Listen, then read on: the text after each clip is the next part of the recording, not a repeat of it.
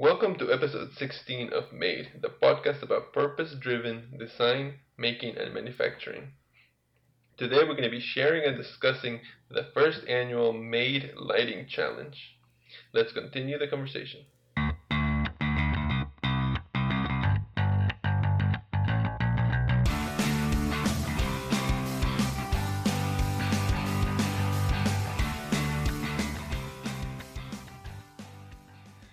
Hi everyone, welcome back to the Made podcast.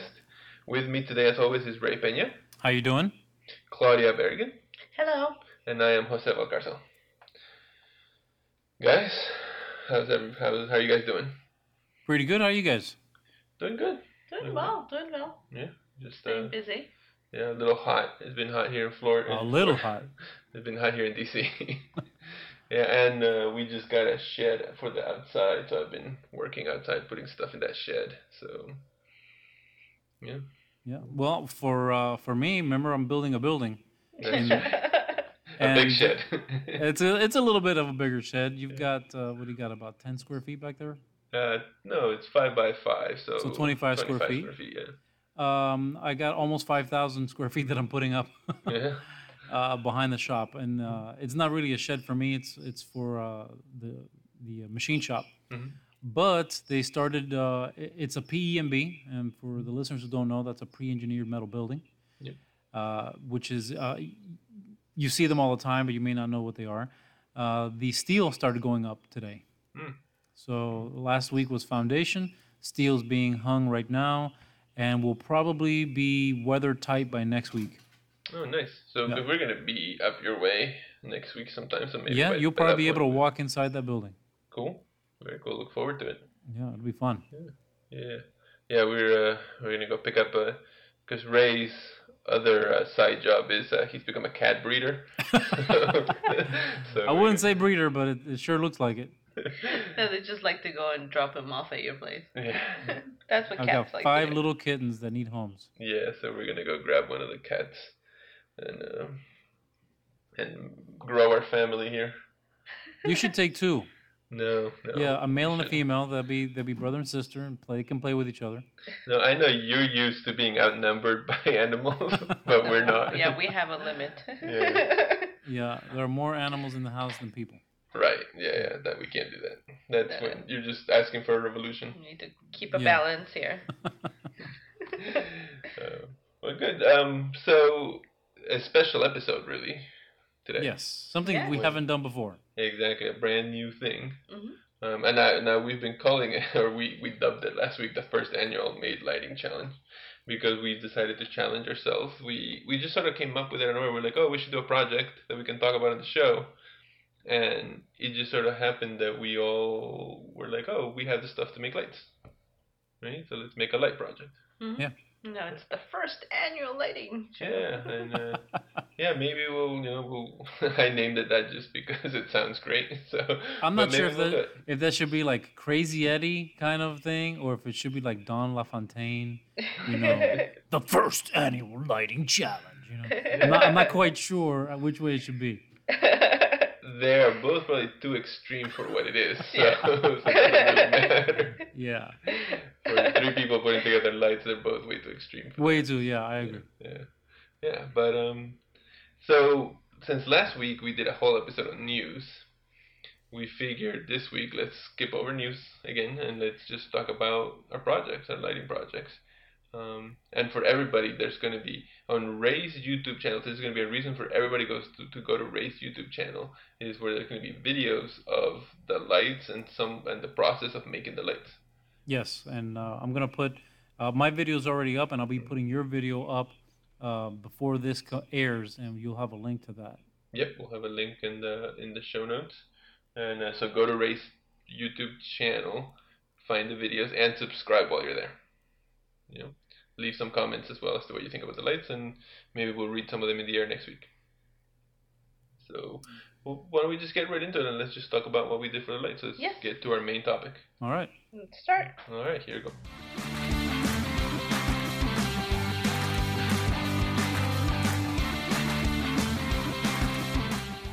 All right, well, let's get into our main topic and uh, a different one this week. because we normally talk about you know either things that we've seen in the news or you know some kind of topic about making, some kind of topic of architecture or or whatnot. But this is actually we're going to talk about stuff that we've all done. Well, we kind of issued ourselves a, a little bit of a challenge. Yeah, yeah. What did we call it last show? Was it the first annual? Uh, The lamp build off or the lamp challenge? or yeah, the lamp building challenge. Yeah, Yeah, something like that. something like that. So yeah, the first annual something like that challenge. and I think this is something we should do more often. Is you know do projects amongst ourselves and share them with people. Yeah, So I I think we have a couple of ideas of others that might be coming up. that'd be a good idea. Yeah. Yeah, so I guess let's first, for people that didn't hear, that didn't listen last week, what we decided to do is we didn't share with each other. We were going to do a lighting project, right? And we all took an approach to it, and we each made a project, and and now we the YouTube drew the YouTube videos of them should be up by the time this comes out. As well as uh, on the Facebook page, we'll maybe put some images of the finished products. Mhm. Um, are we gonna try and do a, uh, a vote? Yes. I'm You looking wanna at you, vote? Claudia, because you're the one that has to line that up. Yes. Yes. We're gonna do a vote on um on Facebook. Okay. Yeah. All right. So if we can figure that out, that's what we're gonna do. We're gonna figure out a vote as to which which lamp you guys like. No hurt feelings either way. Nope. Yep. Yeah. Um, yeah, and then we'll go from there. I think we, we may try and do a giveaway as well of one or more of the lamps. Uh, maybe we'll take one with us to some events that we may go to. I don't want to speak too soon. I did get an email about that. Um, and uh, and maybe give away one there as well. So we'll figure out that way. But for now, we'll start with uh, with the the vote from the listeners. Um, so how are we going to do this? Who who wants to start first? I guess in what they did with their lamp. Well, uh, maybe one thing I'd like to talk about first is that we we didn't have any prescribed approach. Right. Uh, there was no rules. It was just make a a, a lighting fixture or a lamp, Mm-hmm. and it was completely open ended. Exactly. Yeah. we Yep. No rules, no budget, no. Uh, you could start with whatever you wanted. You could use whatever you wanted. No type And- of lamp. Right. Exactly. And what I think is interesting is that even though it was completely open ended and we didn't share uh, with each other what we were doing, we kind of had that same basic theme of the lamp, and that was uh, what'd you call that? Um, reusing existing materials. Yeah, I think we all reused stuff we already had in our homes or Yeah, shops laying or around. whatever. in, Yeah. yeah. laying around in everybody's Mhm. apartment or Yeah. anybody's apartment. Now, say some of the stuff we use, Claudia and I use, we had laying around because we acquired at some point or another, um, for various reasons. I know the the thing you used, Claudia, we had specifically bought because we wanted to make a lamp out of it at some point. Yeah. Yeah. Yeah. So it was already predestined. that was predestined. The thing I used, I got because it's an old thing, I, and I was fascinated by it at the time. So why don't we just start there? Why don't you guys start with uh, with the things you used and Yeah. Okay. Yeah. You know, why don't we do that? Yeah. Let's start with everything, with what things we all used, Mhm. and then we can go from there. All right. When, when you start, Claudia. Yeah. So um, Jose and I like to go to different Savage um, stores or places throughout. Any, you know, usually we'll do it within our city, and then we'll expand to the region. So it's just basically pick your pick your spots. Um, and some of our favorite spots are like um, places where um, it's reclamation or repurposing stores or warehouses of um, building materials. So those are the, the best places I think, is because people will um, people and companies and organizations will donate anything. So you will find um, like pews from a church, you know, or, or like uh, a, a counter from a bank. You can find anything. Anything, we we once saw a tombstone at one of these places. Yeah. So there, I mean, and uh, you know, you at that point, you like imagination just flows. Uh, and some of those, uh, they also have um, stores there of other, like little mini shops inside them of um, makers or people who um, upcycle these materials, and you know, you get to see what they would do with their, with their furniture or with what people find or you know, like at these places.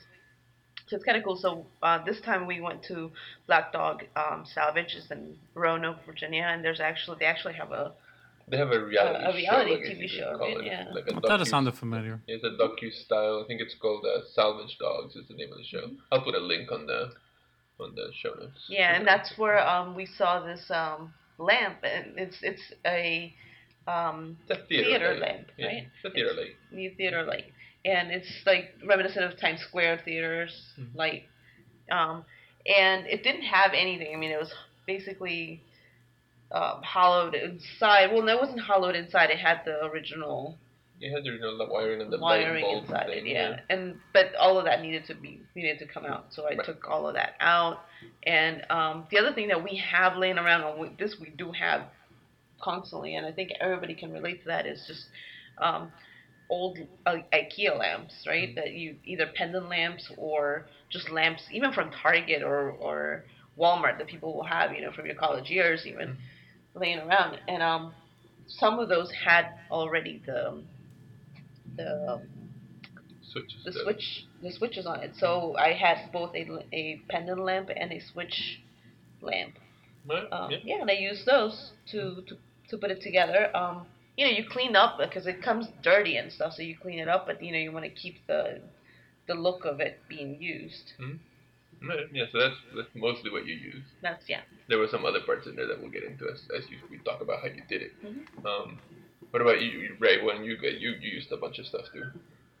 Uh, yeah. So I, uh, you know, I, t- I took a different approach, and that is, uh, you know, making it from scratch, but uh, only using uh, waste uh, items or or scrap items that uh, I had either at uh, at my shop here in, at home or the shop at work, and I I found some aluminum strips that are actually waste products from a job that we do where we cut rubber.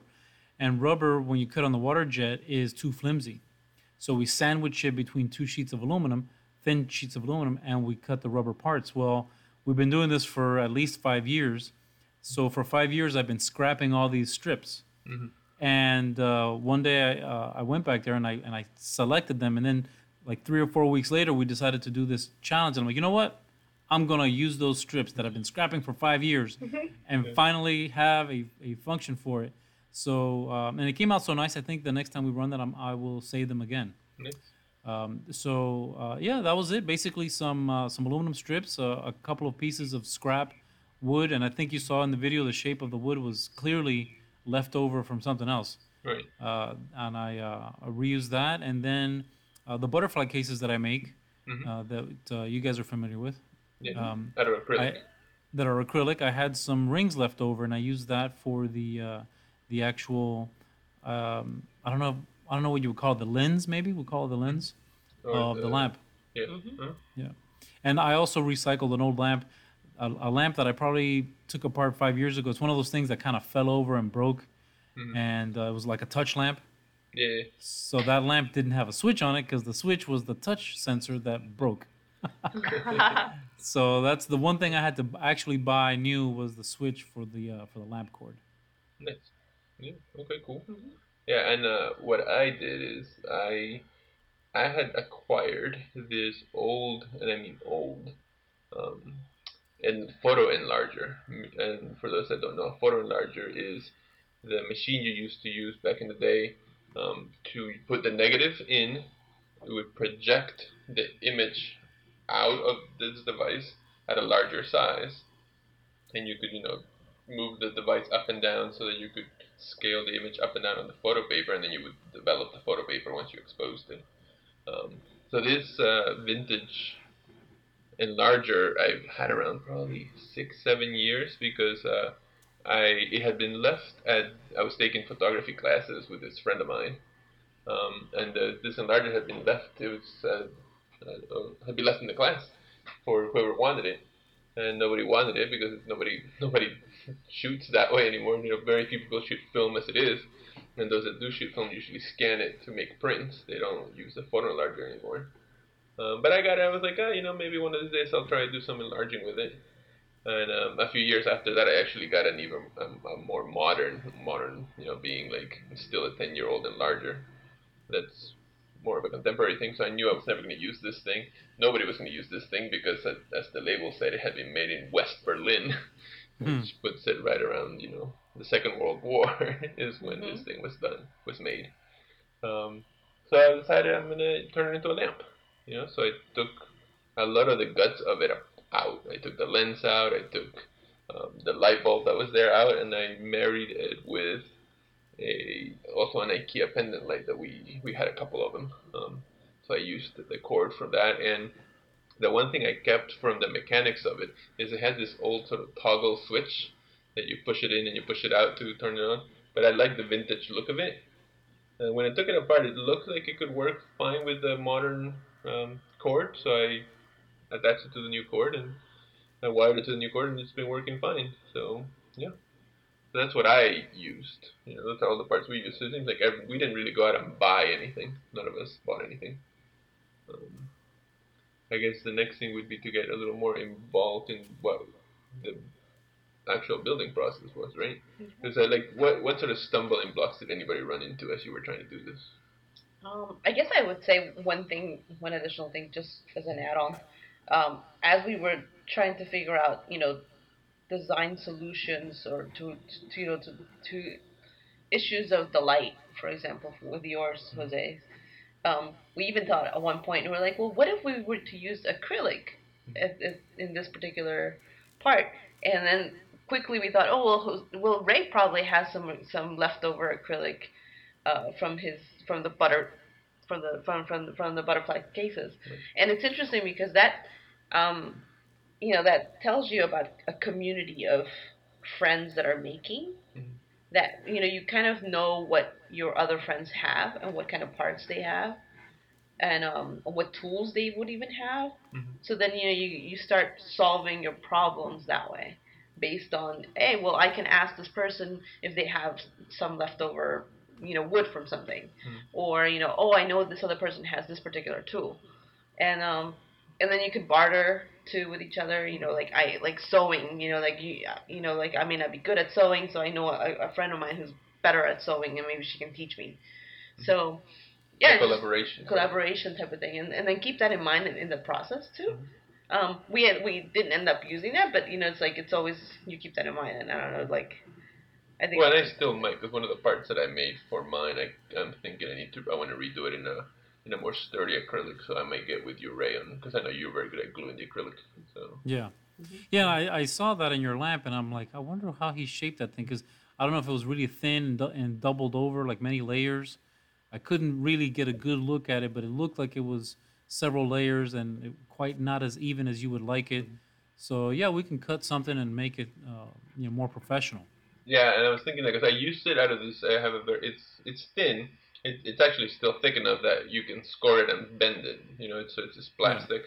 Um, the worry with it is, you know, and this is when you test things out, is that if depending on what light bulb you put inside of here, it can get pretty hot. Yes. and then it could melt the plastic if it's not made to go in that sort of area. So I do have a little bit of a worry for that. That's why I'm, I'm looking for other things to replace it with. Now, did you use a uh, fluorescent bulb in yours? I know Claudia used a fluorescent bulb in hers. I did. I, I at first I wasn't. I was trying to use the bulb that uh, that I had found, but it was like a 75 watt bulb.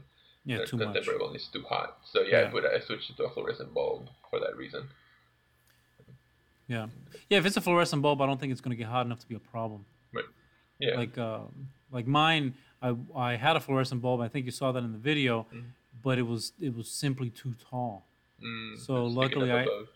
Yeah, so I had a few other bulbs lying around, and I, I used an incandescent one that was shorter, but uh, that's why I didn't put a, a top on my lens so that he can get out. Mhm. hmm Yeah, yeah, yeah. Cool. But yeah, we can make anything you want. Uh, but I would say bring it so we can make sure we fit it correctly, or take very very good measurements. That way, uh, because once I make it, it's made, and it's difficult to put it together. Well, and the good thing about the way this thing is made is I can just take that part off. oh, that's even better. Yeah. Yeah, this the, the the projector comes apart pretty easily. So, or well, And- not not as easily actually. That's one of the, the things that that was a pain in the ass. Is, you know, these Germans make their stuff with tiny little screws. Oh yes, yes. So it's very well put together. Taking the lens out of it was quite difficult um, because that's one of the things. You know, the thing that this I wanted this lamp to do since it's a projector, it- it's an enlarger. I wanted it to be still be able to show shine the line the light down through where the lens normally is. and where the the image would normally project to enlarge it, but I also wanted it to shine up through the top. Yeah. And the lens was actually making it so not a lot of light was coming through. so I had to remove the actual focus. Oh, the lens you put on. Oh, that lens. Okay. Yeah, the focusing lens for the actual projector. So I had to un- I had to take it apart completely. And man, did they have a lot of tiny screws, and and and then the tiny screws were extremely tightened in. Yeah. But you know, there were 60 years of, of tightened screws. So, so finally Yeah, I took it all apart, but it was it was hard. That's one of the things that was harder for me to do is take this thing apart. Yeah, I like your lamp um, as a uh, like a show off uh, piece because you can put a piece of art underneath Right. and have it uh, illuminate that. So I like that. And then of course you get a little ambient light from the top as well. Yeah, I think what I made is more of a sort of like a reading lamp or something. It's not it's not going to be bright enough where like it's going to light up a whole room. No. Like you could put it on a desk or next to a chair that you sit at sometimes and you want a little bit of light. But you know what would be cool is mounting it on the ceiling. You mount it upside down. Yeah, and the head actually turns too. Uh huh. So you could mount, mount it upside down and you could have it sh- shoot two different directions. It's, so it's flexible in that sense. Yeah, I like that. Yeah. And of course, the viewers will be able to see the photographs of of your uh, lamps, and uh, the videos we'll have posted as well. Yeah, yeah. Yeah. But uh, I mean, so what else did you guys, uh, as, as you were doing this, what what sort of thing, what sort of adjustments did you have to make? What sort of uh, uh, hurdles did you have to jump through, if any, as you were doing it? Well, mine was uh, was a little bit different, obviously, uh, since I was using, um, you know, scrap raw materials. So, uh, which I think was a little bit more of a of a problem because um, the the actual making of the lamp wasn't that bad. I spent a long time looking at the parts, examining them. How am I going to put them together? And then when I had a rough idea of the parts, the positioning, I had to figure out the position. And I'm not sure if you picked that up in uh, in the video. In the beginning of the video, I started one way, and by, by the time I was done, it was it was different. Yeah, it was Yeah. different design. Yeah. Exactly. I saw that you adjusted as you were making it. Yes. Yeah. Because as I got it together uh, and I started thinking about, you know, running the wire and and having a tube to hide it because I didn't want that wire attaching to the top. So I had, you know, conceal the wire uh, and the and the connections and all that kind of stuff. And and so as I started adjusting the planes, because that's what this is. Basically, they're intersecting planes. Mhm. Uh, if you had to really describe it as anything. Uh, so you had two wood planes that kind of hold the the uh, strips together like the like a like the wheels of a uh, like the spoke of a wheel, spokes of a wheel, um, and so their adjustment, like where they're located in relationship to each other, was something I messed with for a long time. I would say at least, if I had to think about it, probably three hours playing with it. I brought it inside, I moved it around, I sat it on the corner, I looked at it a little bit, flipped it upside down. I mean, it was it was a long process just to make the decision of where exactly these pieces were going to intersect. And uh, as a as a byproduct, I'm not sure if you've noticed, but uh, even though it has a bit of a modern design because of the materiality and its composition, and the fact that uh, the lamp is actually mostly not there, Mhm. it on top of that it has like a classical shape of an urn or a vase kind of shape Yeah. to it. I, I was gonna say it has a very uh, sort of mid-century look to it. Yeah. Completely. That's what I that's that's what I took of it. Like, and and it's funny because they're all well, I don't know. I mean, I guess the mid-century aesthetic had s- something to do with like the machines and how machines were made and and Mhm. uh, whatnot. So Well, it's there's definitely an industrial component involved in right. the mid-century uh, aesthetic. Yeah, but I, I thought it was very mid-century design. I also think it's throwback, right? I mean, it's that that's the idea that it's not it's it's not something that's that you would buy. Like it's one of a kind too. Oh, absolutely, it's one so of a kind. Yeah. so that already gives it that. I mean, that's the one thing about um, mid-century furniture that I like. Whenever I see a piece, it's always a piece, Mhm. right? Because it's it has that that feel that you know it was a very limited edition. Of, Unless it was like a Knoll piece. Right. Yeah. I mean, there are some exceptions, but yeah. Yeah, yeah, but mean, even those they weren't you know like completely mass manufactured, right? Or were they? Um, there, there was the you know, mass manufacturing. There aren't a lot of those pieces l- maybe necessarily left around because they were an inexpensive furniture, so people didn't necessarily treat them the best or got rid of them. But it was mass manufactured, Yeah, and well, the Eames chair, the famous Eames chair, was everywhere you looked. You saw that. right? What you don't see is a Gerrit Rietveld You won't see those lying around here. Right. Did I tell you I saw one at the swap shop once? Oh, did you? I saw a Gerrit Rietveld chair, and I, in, in, just in passing, they had it set in the back, Mhm. and I was walking through there, and I, it, you know, was in the back of my mind. I'm like, I know, I know that chair. I just don't know from what. And when I realized it, I was halfway down. I turned around to go look at it again, and it was gone. Mm, Somebody realized it before I did. yeah. Mhm. Yeah, that's how that goes. People, Yeah. people, especially nowadays, people have an eye out for it. Yeah. They can see it. Um, but yeah, no, but I thought your lamp had the very mid-century look to it, and, and I appreciated that. I, I, I, I like that's what I like most about it. Yeah, the Yeah. scale of it too. I really like that too. And your Yeah, it lamp was- is more of a tabletop lamp. Yeah, like a tabletop or desk lamp. As a matter of fact, ever since I've made it, I have it here in the living room.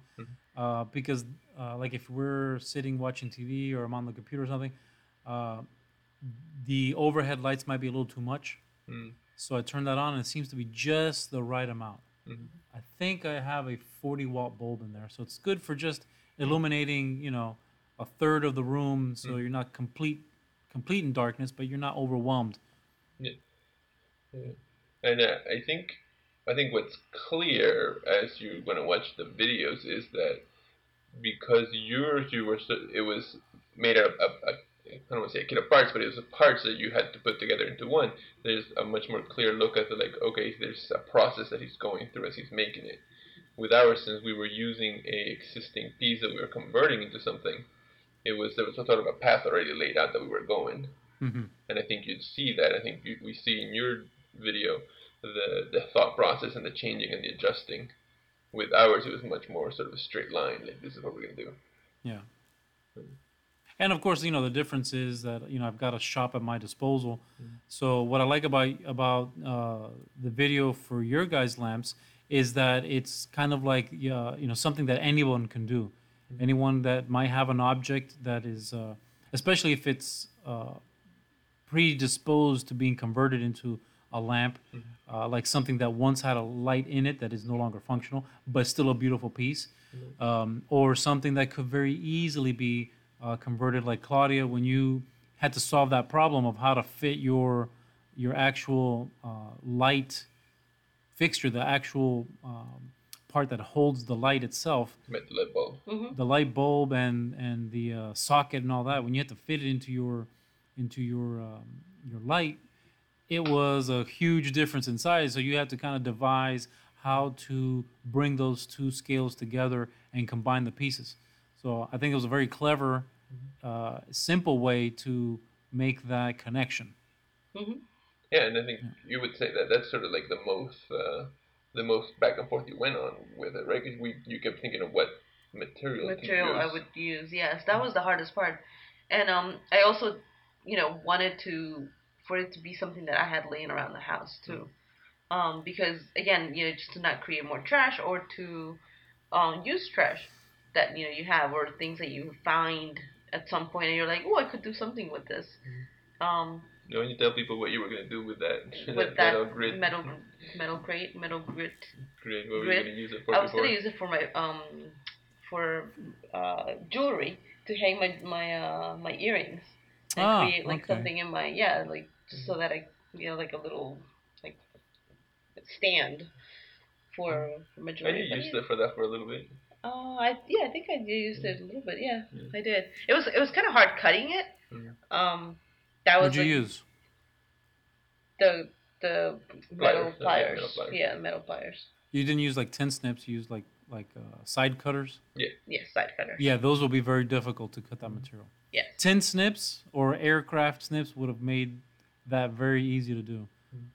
Yeah, and the fact that it had to be uh, round, too, and then you know it was two circles that I had to cut. So, and it, you know it didn't it didn't have to be like perfect, which is the other thing. It, you know, it just it just and it ended up working well because it was sturdy enough. Right, it was rigid enough. It was yeah. rigid enough, and it.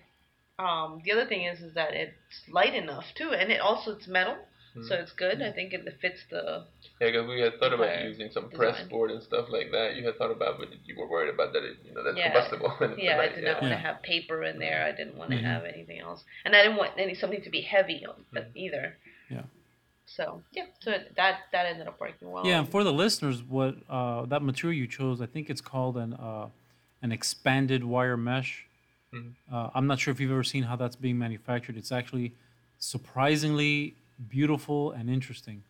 That Uh, starts as one sheet of metal, right? It starts as a flat sheet of Yeah. metal, yeah, and they punch these holes in it, and they uh, they put these uh, spikes through it, and it stretches the metal out into that mesh shape that you. Uh, Wow. It's very yeah, very interesting, Very cool. and you would never even think that that's how it's made.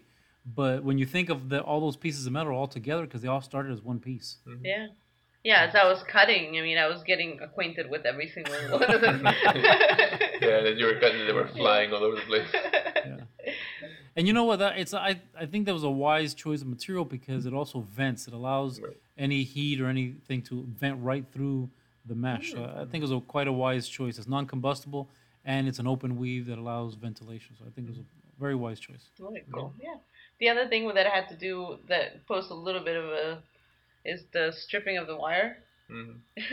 for for me, it was like okay, I well, I've seen it done so you know like easily by Mhm. people like you know they can just snip it right off, and I was just like wait, I can't do this. I'm cutting them. The, You the, kept cutting I through kept the whole cutting wire. through the whole wire. Yeah. so But definitely we did that. we did that together when we did the light table. Exactly, and I, I just re- forgot. I just completely forgot. But you know, I did give myself enough of cable for me to make mistakes, which I knew that was gonna happen, and then eventually I got it right. So Yeah, I mean, I mean, that's the whole part of it, right? You gotta, you're gonna make mistakes, and you gotta, yeah. Yeah. Well, I got to tell you, you make mistakes all the time. I make mistakes all the time. Yeah.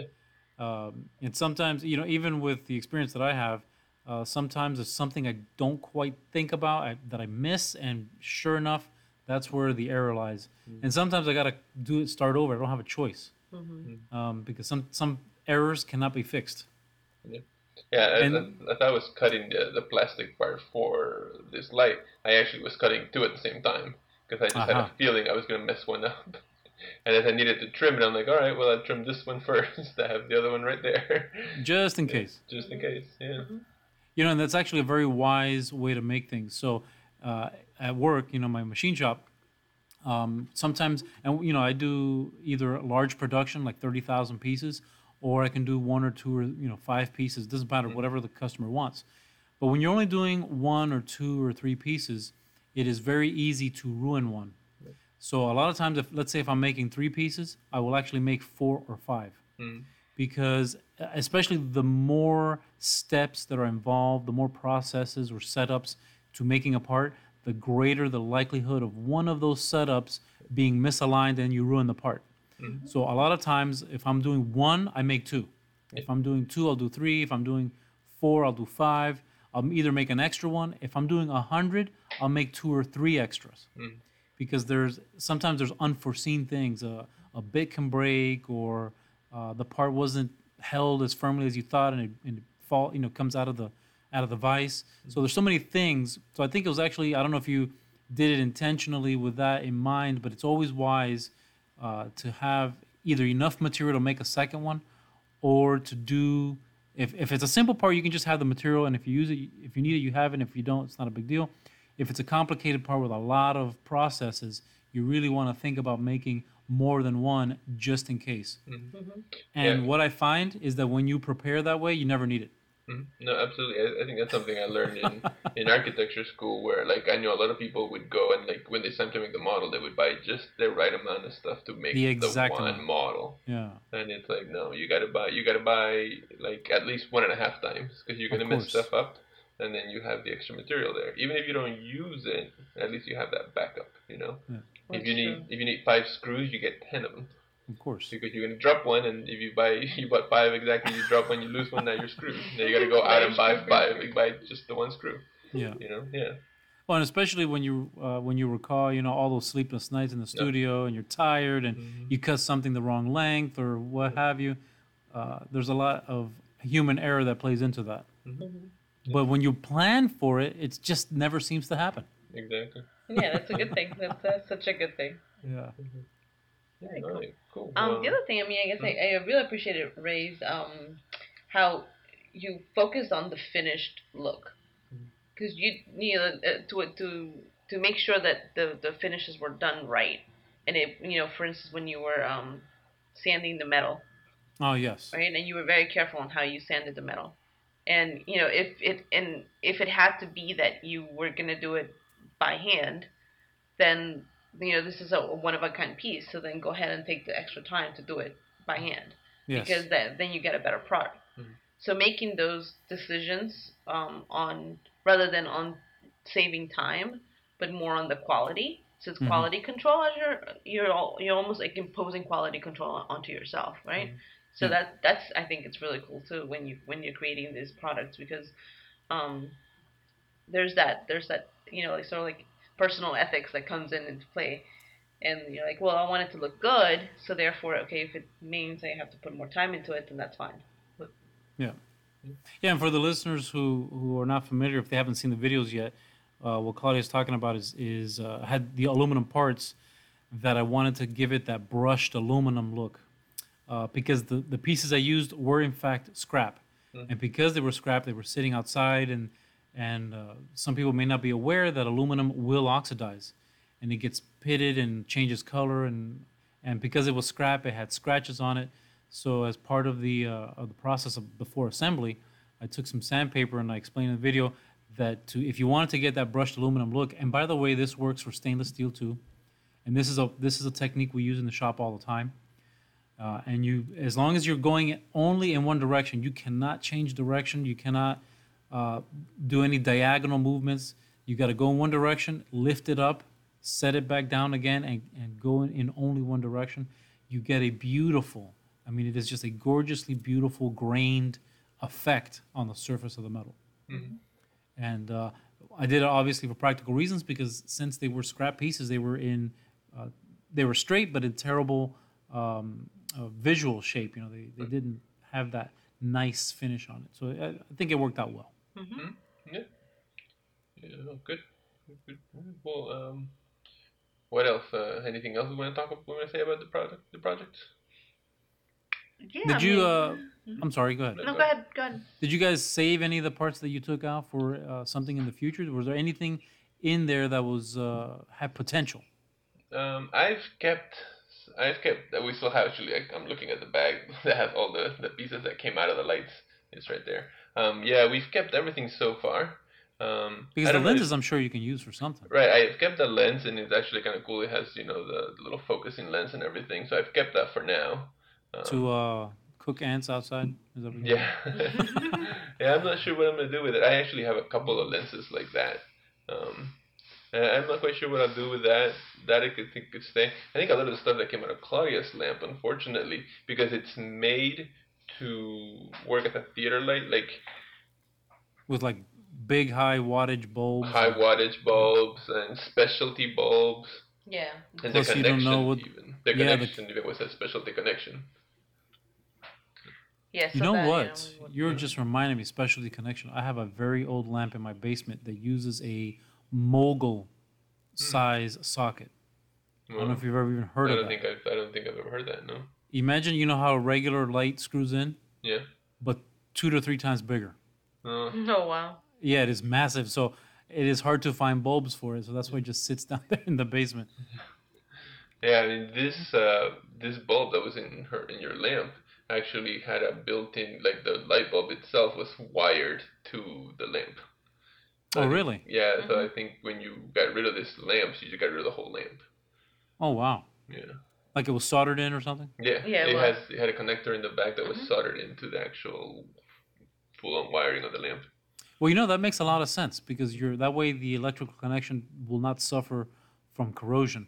Right. So you have a good solid connection. You didn't have to worry about it going bad and having to go check, you know, 400 lights. Mhm. Yeah, I mean, in a lot of these theaters, if the one of the lights went out, they would take the light out, replace it, and then there was somebody's job to probably fix the entire light, and Yeah. they would just reconnect the whole thing. Very cool. Yeah, it'd be interesting to see if you could do something out of those lenses. Was there anything else in that in that projector that would uh, Um, be of use? Uh, not really. I mean, because it's a fairly simple enlarger. There is this um, there's two sort of like almost Fresnel-like lenses, Yes. but I've left that in it because it made a it sort of took the light of the light bulb and it would focus it very Yes. well down down onto the, the base. So it limits the spread. Right. Without that, the light was so diffused that it, it was almost like it was just too diffused. So I've Yes. left those lenses in there to to focus it a little more and make more of Oh. a hotspot for the for the item that could be on the base. So, um, Well, but other know- than that, there wasn't much in that lamp in that uh, in that projector or enlarger. Huh. Very good. Hmm. Well, I will tell you this: I have four of those strips left. If you guys have any ideas, if you wanted to use it for something, Hmm. because I had a total of twelve and I used eight of them, so I still have four more. You know, I almost wonder like if there's a, an item that could be made that goes along with the lamp. Huh? Like a shade. Uh, like a, sh- uh, I'm thinking like a shade or like even you know other de- since it's like a, a desk, A desk lamp. lamp, yeah. You could, um, I wonder if you could make like a business card holder or something like that that could match it. You know, no, it's not a business card holder, Ah, but something hmm. along the, another desk item. And I'm trying to think, Interesting. I'm trying to think what you could make. Like a like an inbox, like an inbox. A tray. Yeah, like a tray, like an inbox tray. Yeah, an inbox Yeah. tray. Or, or even just a tray actually. Yeah, just just one tray would be really like a Mm. nice elegant tray would be really cool To match to to match. Yeah. Hmm, with only four strips. Yeah. Well, yeah, because the four strips could go along the long side, and then it's a, a piece of wood that they're attached to or something, and you carry it by the strips or something. I don't know. Huh. Yeah. But the profile, that profile would be there, right? That sort of Yes, curved that profile. I don't know, something like that is what I would think. It's something that almost accompanies the lamp, you know? Yeah.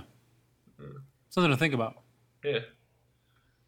Yeah. Cool. Yeah, I think with Claudia's lamp, we still one thing that we gotta find is a clamp, because you know the, the way these lights used to hang, they used to sort of be clamped onto something, and I think it'd be nice to figure out a way of hanging it that way that it has a clamp, and then you could actually move it to different locations and whatnot. You know what'll be cool? Now you mentioned clamp, is to clamp out around the big diameter. Mhm. To make a Mm, clamp that clamps on the large diameter of it, Yeah. and maybe with a separate stand. Yeah. Like you know, make it a. I'm not sure what they call those. I guess library lamps or something. That, that Hmm. they're you know they're or room lamps. I'm not sure how they what what you would call it. About five feet tall or so and illuminates a larger area. Mm-hmm. And because you're clamping around that large part, you can swivel it and adjust it. Mhm. It could be facing up or down or sideways. Yeah. Mm. And the other thing it could do is it could sit on. We have. We we still have one of those tripods. I know you took when the, you took the surveyor's tripod. I do. I have we that. had. I was looking at it and I'm like, you know, not this time around. I, I almost used it. You almost used it. I almost used it, and I said, uh, we'll save it for the next time. Yeah, we still have one of the. We have the wooden tripod. Maybe you could sit on top of that or Mhm. something. That could be something. Yeah. Yeah, that would no, that wouldn't be bad either. Yeah. Yeah. Hmm. Yeah, we gotta find something. Yeah. Cool. Well, I mean, I Very think cool. Fun project. I think we we're gonna try and do another one. Actually, probably fairly soon. I don't wanna. Let's not give it away yet. But uh, I think there might be another one coming up, similar to this another project that we might do. You have an Um, idea for something? I do, and I sort of mentioned it to you guys. I don't want to, you know, we're we're recording right now. But we'll we'll talk about it after. Um, Okay. But I do have an idea for something, and uh, and we'll talk about it then. Yeah. So I mean, I think that's that's good for this. We'll wrap up the main topic, and we'll move on to product of the week. Great.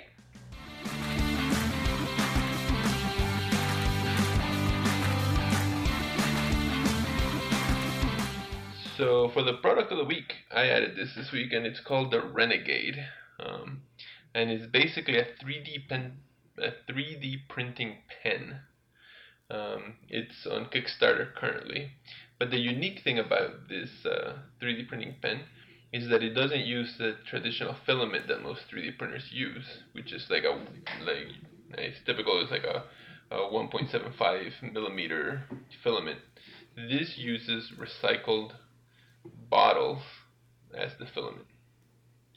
Um, and I don't know if you guys remember. I know we we've talked before. In the I was working on one of these things to sort of make the the strips out of bottles. I haven't finished it because we moved and I haven't had a chance to get back onto it. But basically, that's what this is doing: is you take a, a water bottle or a soda bottle, you run it through a device that actually comes with the printer, and it makes you know different width strips, like half an inch width strips of the bottle, and you feed it into this pen, and then you can use the pen to make 3D printed items. What do you guys think about this? Well, I thought this was great, and uh, in particular because the innovation is not the 3D printed 3D printing pen because uh, you know there was one that, that came out a couple of years ago, and I think you've actually tried that 3D printing pen, uh, and I don't remember the name of it now. Yeah, So- you're thinking of the 3D Doodler. Yes. Now it's been out. I think what two or three years. A Couple of years, yeah. Now it's been yeah, it's been a few years. So the innovation is not the pen. The innovation is the the materiality that the print that the pen uses to print its its uh, um, uh, you know objects. So that is where the true innovation is, and I think it's a fantastic innovation. As as you mentioned, most 3D printers, including that uh, the Doodler, uses proprietary uh, filaments, which are very expensive. That's probably the most expensive part of 3D printing is the uh, the purchasing of the the material that you use. Yeah Right. Yeah. uh, you know the operation of the printer is not so bad, but the filament will, is where they really eats you up. So I do like how it is uh, very simple. It, it builds on the existing technology that's already been out that enough people have seen. So it's uh, they're tapping into a, a market demand that already exists. And they uh, said, you know what? Instead of spending money on all this plastic that you would have to buy, just use what you already have at home. And here is the tool that helps you use that stuff. Right. So I, I think that that is a very clever uh, innovation, very uh, good way of reusing existing plastics. And we had talked about that on many of our previous podcasts about being able to recycle your own plastics at home. Uh, I know we talked about it when we uh, brought up uh, Dave Hakkens' project, Yep. uh, Precious Plastics Project. Yep. And uh, every time we bring up the replicator and all that, all that stuff. So I think that the real innovation, not the pen, but the material in which it allows you to use, because it is abundant and you're going to either throw it away, which I hope our listeners wouldn't do, uh, or more than likely recycle already. Right. And if you don't have enough, guess what? You can go to your neighbor next door and get theirs. Right. yeah. What do you think? See, Laura? I like I like that idea of going going to your neighbors because I I, I completely agree with you. This is like a, a great um, product. I, I like the name of the of the shredder as well, Chupa Cut plastic bottle shredder. like I have no idea why they call it Chupa Like, Cut. It Maybe looks like a chupacabra. Mhm. and I think it looks like a like a lollipop. Yeah. It does, yeah. why. like uh, so maybe it comes from like chupa chup so i don't know but um you know the other the, you know just thinking of like a negative thing to say about this which you really can't find anything uh would be that you end up drinking a lot more so more soda right because and then you know it's it's different types of soda right because you want to be able to have different types of color Mhm. of plastic right Yeah, yeah, um, for true. your kids to be able to play with, right? So you you know you end up drinking a lot of Mountain Dew, which Jose already I does already do that, anyways, yeah. and then you're like drinking other like orange drinks, you know, and like you know stuff that's really not good for you. Um, but the the fact that you can actually go to your neighbors and Mhm. you know like as a kid start collecting. Mhm. You know the the plastic bottles from your friends, neighbors, family, and every everybody else to use, so that you're creating something. Mhm. I think it's really cool. Yeah, I, I agree. I mean, I think this is it. It's great because it uses the plastic bottle, um, and it doesn't. You know, there's the, this this one is at seventy nine dollars basically if you pledge now, which by the way will be funded. They've gotten their money. Um, the 3D Doodler was uh, I believe a hundred bucks, 90, 90 some dollars. I think now you can get it slightly cheaper for like seventy as well. Um, there was a company that came out with another one that was called the Da Vinci 3D pen, and that one was at 50. But both of those use uh, filament, and you usually have to buy their filament because it has to be straight. Even though it uses a fairly standard filament of the point 1.75 millimeters, you have you want to buy theirs because it's a straight rod basically, as Mhm. opposed to a spool. You know, then you'd have to sit there cutting the spool, and then it's curved, and then it doesn't work as well. And this pen's already hard to use as it is.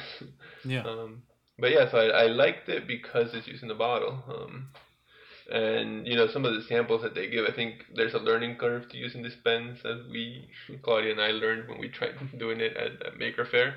Um, but I think for a kid, this is great. You know, it teaches them recycling. It teaches them to make stuff. It it, it's an introduction into 3D printing for them. And um, that little uh, that little uh, pig ball. I don't know what Mhm. that was. Some kind of Pokemon thing or something. Mhm. Uh, I think that that was because they have a video of that project and how it goes together. It gives them a good idea of of uh, structural composition, uh, how things are assembled, how things are uh, created, duplication. It, it has a lot of uh, other factors of that learning process of using the pen that are involved in general making that I think it's a very useful, powerful tool for a uh, uh, for a beginner. And you know, I, I like I say kids because uh, it, it appears to be marketed in that direction, very uh, young users. But I, I think there's a lot of people, uh, maybe even close to our age range, that would find this a very entertaining tool uh, to to have in the house. No, absolutely, and I've I've heard of that. There are artists out there that are starting to try and use this uh, 3D pens to create more 3D art. I mean, I think some of the examples that they give here are clearly like there's a pot with some flowers in it.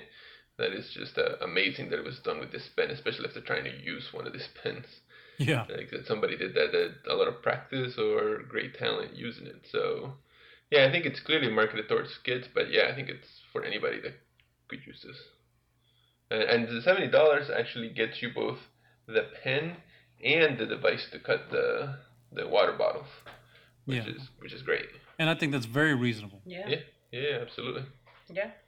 So, all right, cool. Yeah. Thumbs up. Yeah, absolutely. The Renegade, right? Renegade. Yes. Cool. Yeah. So Are you, you guys gonna sign up for one? Uh, no, I'm still waiting for my 3D printer from Kickstarter. Yeah. What's the story know. with that?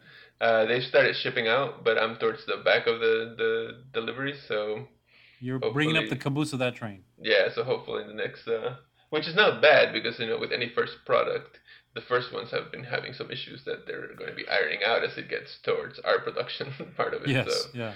so yeah, so you know hopefully in a in a month or so we'll be getting our 3D printer. So I don't know that I want to jump in another train. of that. Just Um, yet. yeah. Not yet. Yeah. Finish this one first. Yeah, yes. yeah. Let me get this one first, and then I might Well, back that- another one. I'm actually waiting for a. Uh, I'm not gonna get into that. I'm waiting for like a CNC machine or a 3D laser cutter that's like you know small for a household or something. Yeah. We'll, Well, you know, if you're if you're looking for a laser, I can keep an eye out. Being in the position that I'm in with all Yeah. the equipment, uh, I don't have to go looking for. it. People come to me Mhm. uh, with stuff. So if you're interested in one, uh, you know the laser we have. Mhm. Yeah. Uh, I bought that one for three thousand dollars. No, I know, and it's huge. It is massive, Yeah. and it's be- and it's funny because the only reason I was able to get it is that the people who had it before, and I think they paid twenty five thousand dollars for that laser. They had it and they couldn't get it to work right. Mhm. So I combed. I, we bought the machine. I combed it top to bottom, and what I found out was that they didn't have the lenses aligned. They didn't have the lenses properly aligned, which is a, it's a procedure you have to Yeah. you have to do to align the lenses. Mhm. And here's the, the kicker: they had too much um, anti, too much uh, glycol in the coolant, and that actually interferes with the uh, with the laser beam itself. Mm, So two minor things, and we've had a laser for five years that we got for three thousand dollars. Yeah. so- and, it's an enormous laser, which is great because a lot of the small lasers you can like only do like 11 by 17 cuts or whatever. Yeah. You guys can do what? What's the size of that? Like three feet by four feet or something? Uh, yeah, the table is probably four feet wide and uh, and three feet deep. But here's the thing: the doors in the back and the front open up, so you Oh. can put a four by eight sheet in there and just shift it down. Yeah, nice. So very useful. Mhm. But I can keep an eye out for you if you want like a desktop unit. Yeah, absolutely. Uh, next time one comes around and I or I see something, I'll let you know. Cool. Yeah, sounds good. All right, well, good. That's uh, the product of the week.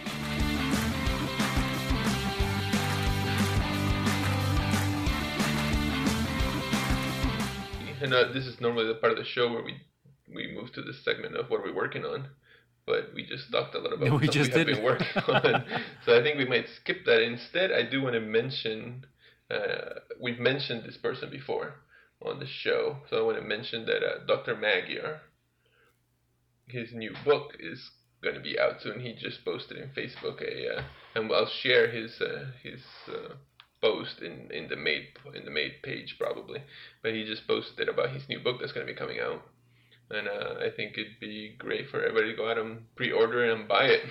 Yeah, I think it's uh, on Amazon is where he's Mhm. marketing it. Yep. So I'll put links to that for everybody. But uh, for those that have not heard before, Dr. Magyar was the um, he wasn't the dean. He was the director of the School of Architecture when we were all going to school there. And uh, he's got a bunch of books out. He's a, a great, sweet man. He's the like, probably the best uh, drawer that I've ever seen. The, the, Yeah, freehand sketcher. Yeah, the best absolutely. freehand sketcher I've ever met. So I think his books are definitely worth it. We have a couple. And uh, yeah, so Yeah. everybody go out and check it out. The name of the book is Palladian Space Neurons and Other Roots of Infinity. Nice. And uh, yeah, I mean, just check out. It's worth whatever the book. The book could be like about mowing lawns, but his drawings are gonna be so amazing. It'd be worth it. Yeah, beautiful drawings. Yeah. And all his books are like that. Exactly. Mhm. Yeah. Cool. So yeah, I mean, I think that's gonna do it for the show. Unless anybody else has something they want to share. Um, hmm, No. No. Any Yeah, any, much. any quick wrap up? Uh, no, I think that this was a very fun project. I look forward to the next one we can do. Yeah. Um, and uh, yeah, maybe what would you call it? The first annual, Yeah, I think maybe when we do the- biannual, maybe. Yeah, or maybe when we do the second annual lighting project, maybe we can get some uh, listeners involved, and everybody can. Maybe next time we do the Oh, li- yeah. lighting project, we'll And they could we'll- submit pictures of their lights and all that. Yeah, yeah, maybe we'll we'll open it up to everybody. Yeah. yeah. Yeah. And also, I, I think just the encouragement of of getting uh, our listeners and just other people, you know, just regular folks. Again, Mhm. going back to what our main mission is, Mhm. is to get people to start making and you know, like encourage people to to make. So it, this is one of the one of the ways. You know, you you start you know like challenging. Doing you know doing a challenge with your friends Yeah. and seeing what you can do and have fun Mhm. you know, ha- oh, you know, spend a weekend doing something like this, and then share it with each other, and see what Mhm. what comes up out of that. So if we can do that more, more of that, and um, Yeah. show people that, that that can be done. And do stuff out of your comfort zone. You know, Yes. like you you Claudia hadn't really rewired a lamp before. You had done it with Ray helping you, but it's this you did by yourself. So Yes. yeah, do stuff. I'll tell you, she was nervous back then too. Yeah, she was this time as well. Uh-huh. it's it's always electricity is what really makes me nervous. And you know that's interesting because a lot of people find electricity mysterious, Mm. and because they don't understand it, they they are a little scared of it. Mhm. But uh, you know, electricity's been around a, a long time. We've been using it. We've been mastering it. It's really nothing to be afraid of uh, as long as you understand it. So if you don't understand it, don't mess with it. Right. Yeah, but even then, it's not hard to understand. Like No. if you see a diagram, I mean, basically electricity almost flows like water, right? It has it goes on a, it goes on a loop. the path of least resistance is Yep. what it likes. Yeah. Yeah. Mm. So As a matter of fact, my uh, my wife in our previous house, I uh, I showed her how to do uh, wiring of a three way switch, Mm. and then I let her do all the rest. I showed her one, and she did all the rest, ran the wires, did all the wiring. Uh, she never wants to do that again. Mm. And that house burned down it didn't. no, it didn't. It's still standing. Uh, But yeah, she was definitely not comfortable with it when we started, and then by the time she was done, she mastered the the wiring of a three way switch. Yeah. no, and three-way switches are not are not easy. No, and there's I think four different ways to wire a, a three way switch. It's it's uh it's not such a simple thing. Yeah. But but yeah, Claudia, you bring up some very good points, and you know some people might say, well, I don't know how to design this, or I don't know how to do that. Uh, you know, we all went to school for design. We design is something you can learn, Mhm. um, and then making things uh, are basically uh, refining technical abilities. Right. So uh, you can learn that too. I think the only thing that you cannot learn is desire. Right. You got to have the desire. You have to want to make something, and I think the rest of it you can learn. Yeah, and then you know sometimes even as- in your need, right? Um, you know, like this particular in this particular case, if you needed a lamp, Mhm. right, for yourself, or you just moved to a new place, rather than going out and buying yourself a lamp, Mhm. you know, just seeing around. Well, what do I have Mhm. that I can I can repurpose to make a new lamp for myself? Well, and I understand for a lot of people, then they're gonna be like, I need a lamp. I'm just gonna go buy whatever I can from wherever. But this is, was also about having something that's unique. You know, if I if you know Ray's lamp, somebody walks in and sees it and he's gonna like, oh, where'd you get that? And then there's a story behind it. Like, no, I put it together. The same thing if I have a projector sitting next to my desk and somebody's like, oh, why do you have a projector? I'm like, no, I made it into a lamp. It's like the uniqueness of it is something you you just cannot buy at Target or Walmart or whatever. Yeah, you can't buy the story. Right. hmm Yeah. So And how good you feel afterwards. Yeah. yeah, absolutely. Cool. So Great. yeah, so hopefully this encourages some people to do to go make some stuff. Um, we're gonna keep doing some of these projects throughout. We'll do like that. We'll, we'll in a year's time we'll do a lighting one that involves everybody. If you have other projects that you think we should try our hand at, do it. I think Oh, yeah. maybe maybe what we'll do is um, the ne- maybe a project down the line is how I'm gonna come up with something that that you guys are not as comfortable with. And I'm we should do that with each other. thinking Good crochet. try. Yeah. no, I'm thinking crochet or maybe knitting. You know, Uh-huh. winter is coming up, so Ray maybe can start like, you know, the nice little. And you- you for know what? The thing is, you're thinking that, that that's something I haven't tried. While I was in the army, I was stationed in Korea, and I put together a loom in my uh, in my room Oh, with some great. coat hangers, and I wove my own fabric out of a loom. So if you think you're going to find something I'm not comfortable with, you are sadly mistaken. I bet I can find something. Okay, It's a challenge. Yeah. it's a challenge. All right, cool. Great. Well, great. Thanks everybody for listening. Hopefully, this inspired you to make some stuff. And uh, come back next week. Oh, very quickly, where can people find out uh, find out about more about you guys? Uh, for me, that uh, thecitycologist.com and and Twitter, citycologist. And yeah, yeah, you can find. I'm going to be posting uh, a. I t- this morning I was on a radio station. Uh, yeah, so I'll be posting some of the recordings for some of those guest appearances that I've been doing on. Cool. That'll be interesting. And Ray, you've got, of course, your Facebook group. Yep, my uh, homemade lathe Facebook group. uh, We'll have a link to that, and uh, my my YouTube channel, which is it's gibberish, so it's very hard to. But I think to- if they search for Ray Peña, they'll find it. Yeah, I think there are maybe a couple of Ray Peñas, uh, but I think I will come up uh, on the top because I've got uh, so many videos. Yeah, Mhm. yeah. yeah. And uh, I am at, at City Aperture on Twitter, and uh, that's also the name of the website that I have. And now there's also, of course, the Made Podcast, www.madepodcast.com. Yes. And uh, yeah, so also and the if- Facebook page, of course. And Yep, the Facebook page just also goes by that name. And if you like what you're hearing, give us a review on whatever you're listening at, whether it's SoundCloud or Stitcher Radio or iTunes. And uh, thanks for listening, Thank you everybody. for listening. Thank you. Good night.